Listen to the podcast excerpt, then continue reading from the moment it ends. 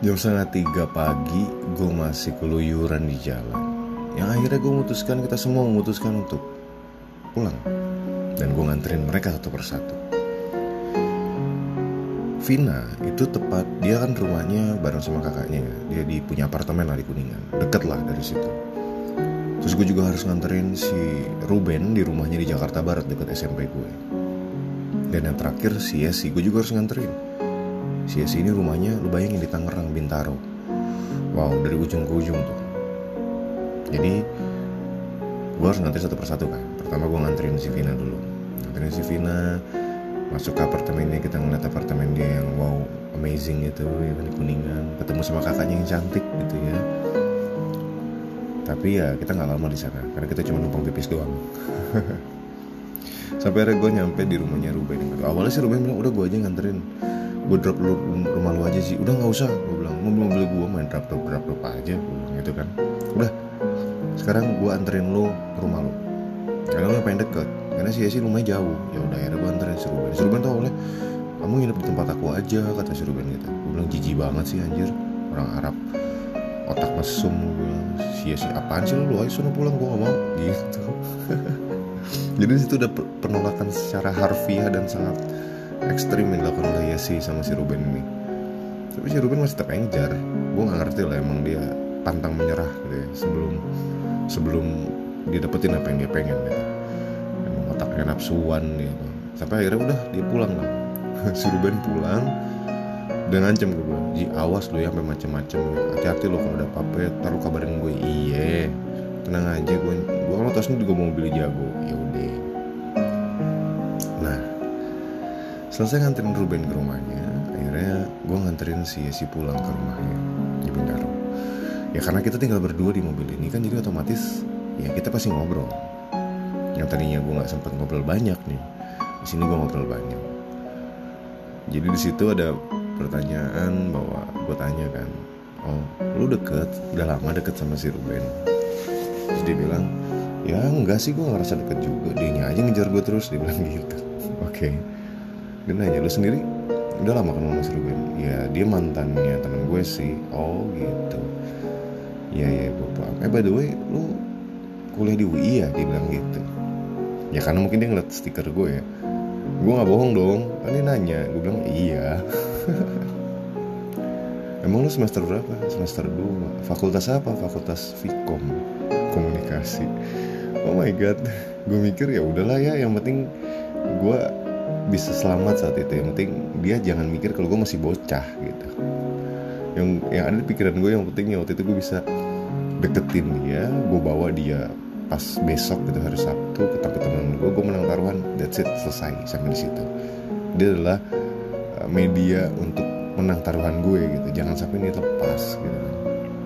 Akhirnya uh, gue boleh minta nomor handphone lu gak oh boleh. Dia masukin nomor handphone dia kan handphone gue udah sampai akhirnya nyampe lah gue di daerah Bintaro gitu kan tempat rumahnya dia. Dan gue shock banget. Kenapa? Karena rumah dia tuh gede banget. Gue bilang gede emang gede banget segede itu gitu ya. Emang gede banget ternyata ini anak orang kaya. Gitu ya. Yang gue mikir waduh gue salah nih orang kaya nih. Gitu kan ujung ke ujung tuh rumahnya gede banget. Terus gue tanya ini rumah lo iya. Oh oke. Okay. gue agak jiper juga insecure juga gue ngeliat aduh gue masih bocil mobil pinjaman temen ya kan? Walaupun BMW ya. Tapi kan pinjaman orang gitu. Tambah lagi jadi orang kaya dong. Makin insecure aja gue sebagai cowok. Tapi kan gue tetap berpikir yang penting gue menang ntar gue juga bisa kaya. Sampai ada gue nyampe di rumah dia. Sampai di rumah dia itu berhenti mobil gue. Terus dia bilang udah uh, sampai sini aja lu di mobil aja nggak apa-apa langsung balik aja nggak apa-apa. Eh enggak dong. Gue sebagai seorang laki-laki gentleman yang ingin membuat siapa pun perempuan yang dekat gue itu nyaman gue harus turun. Jijik ya? Iya gue juga jijik. Akhirnya gue turun lah gitu ya. Gue paksain turun. Nggak apa-apa nggak apa gue turun aja. Akhirnya gue turun lah. Menemani dia. Kan bayangin setengah empat pagi gitu kan perempuan walaupun itu nyampe depan rumahnya setidaknya gue ngomong lah sama orang tuanya kan. Gue minta maaf ini tadi uh, gue pulangin. Tenang aja anaknya aman. Gitu kan gue pengen ngomong gitu dong. Dia pencet bel lah gitu kan. Pencet bel terus tanya biasanya yang di rumah siapa? Oh mantu gue kok udah mantu cowok. Oh oke. Bokap lu udah tidur? Udah tidur emang nyokap bokap pasti udah tidur. Gitu kan. Dibuka lah tuh pintu pelan-pelan. Pas dibuka masya Allah yang ngejaga di depannya itu bokapnya dong bawa golok buset gue sampai keringat dingin. Eh eh eh ayo oh, kamu ya berani-berani bawa anak saya pulang jam segini. Mama mama mama mama wah gue udah mundur pelan-pelan takut ketakutan banget. Gue ngerti apa yang terjadi pada waktu itu ya. Das gue mikir waduh gue harus namatin diri. Gue lari. Mama mama gue masuk mobil gue balik cabut. Bokapnya ngancem-ngancem pakai golok. Anjir. Lu bayangin ya gue yang seumur umur gue tau lah gitu ya. Maksudnya ini kan gue diancam bokap bokap kalau sama temen gue berantem fine lah gitu. Tapi ini sama bokap bokap buset. Bawa golok pula. Kebayang kan takutnya kayak apa umur segitu gitu kan. Sampai akhirnya ya ada trauma juga sih sebetulnya. Akhirnya gue balik lah. Gue balikin mobil itu ke Sereja kata Reja dulu besok aja besok aja deh lu balikin gitu. Ya udah gue kan berarti kan gue masukin aja ke rumah sakit. Gue taruh rumah sakit ya. Gue drop terus gue jalan kaki tuh pulang ke rumah. Mana deket sih rumah sakitnya nah gue pulang. Eh pas gue nyampe kamar nih baru nyampe kamar gue di SMS sama si Yesi. Dia minta maaf kelakuan bokapnya yang bikin gue kaget karena ngejar-ngejar gue ya kan? Dia takut ngejar-ngejar gue dengan gitu kan bilang sorry ya bokap gue ya dia marah dia marahin gue sih cuman gue takut lu dia apain aja katanya gitu. Karena dia kan nggak tahu kalau sebenarnya lu cuma nganterin gue balik. Dia mikirnya kalau lu yang aneh-anehin gue padahal ya enggak kok gitu. Ya kan dia minta maaf. Terus dia bilang sama gue sebagai minta maaf gue lu mau apa? gitu kan. Terus gue bilang yaudah lu temenin gue aja ya. Uh, besok jalan lagi. Mau ketemu sama lu temen gue oh ya udah ayo. Gitu. Ya itulah cara gue menangkan taruhan itu. Jadi pas besoknya tepat di hari Sabtu ya kan? Gue datang jemput sore sih waktu itu bokapnya lagi pergi memang. Gue bilang lu kalau udah bokap lu bilang ya enggak enggak bokap gue udah pergi. Ya udah akhirnya gue datang ke rumah dia. Gue jemput dia gue bawa lah ke McDonald Senayan bersama dengan teman-teman gue yang koplak-koplak gitu. Yang gue pikir hm, siapa yang menang nih? Gitu kan. Tapi entah kenapa teman-teman gue nggak ada satupun yang dapat kan. Cuman gue dan mereka shock loh ngeliat gue dari jauh. Gue dateng aja ke tempat mereka gue kenalin eh ini kenalin nih Yesi. Dia anak inilah anak Atma gitu ya bilang anak Atma. Udah kenalin semuanya. Dan hebatnya teman-teman gue ini ya mereka tuh circle yang tahu frekuensi gue gitu. Jadi ketika kita taruhan ya mereka akhirnya bisa bisa bisa apa sih bisa dibilang uh, menyamaratakan gitu. Ketika dia bilang gue bilang gue kuliah di UI teman-teman gue bilang oh kenalin gue ini kuliah di underschool ya gue kuliah di uh, apa namanya uh, di Bandung. Ini gue kuliah di ini uh, apa namanya gue kuliah di uh, Trisakti. Jadi mereka tuh bisa seakan-akan mereka anak kuliahan juga gitu. Emang kampret mereka gitu. Emang udah merencanakan semuanya. Sosok ngobrol soal perkuliahan teman-teman segala macem. Sampai akhirnya mereka ngasih duit gue diem-diem gitu. Gue menang kan? Akhirnya mereka ngumpulin duit terus ngasih ke gue gue menang dua setengah juta guys. Nggak sih karena empat orang kan kan dari berlima sama gue berarti empat orang berarti dua juta. Dua juta guys oke okay, kan? Gue mikir wah ke mana nih ya? Gitu kan? Terus gue tanya yes makan malam yuk. Ayo gimana ya? Gue pergi lah gitu kan? Supaya teman-teman gue nggak habis kata-kata gue ajak pergi aja. Terus mereka kampret emang serius menang gitu kan? Terus gue bilang yes kita makan malam yuk. Gimana yang enak ya? Ya udah kita makan di tempat yang fancy aja. Oh ya udah ayo. Gimana tuh nah, akhirnya kita menemukan sebuah restoran yang kalau gue nggak tahu ya sekarang sekarang masih ada atau enggak yang restoran itu kalau di Jakarta dia kayak di atas gitu. Restoran fancy banget ya. Bilang fancy karena mau mahal. Itu tuh yang uh, romantic dinner gitu. Terus dia bisa keliling gitu. Pelan-pelan dia muter jadi atas gedung gitu. Pelan-pelan gitu. Jadi dia saking pelannya itu lo nggak berasa kalau gedung itu sebetulnya lagi muter keliling. Jadi pemandangannya Jakarta keren banget sih. Gue lupa namanya apa di kuningan kalau nggak salah. Gue lupa namanya apa. Jadi gue gue makan malam di situ dengan harganya lu bilang pasti mahal lah itu kan fancy ya.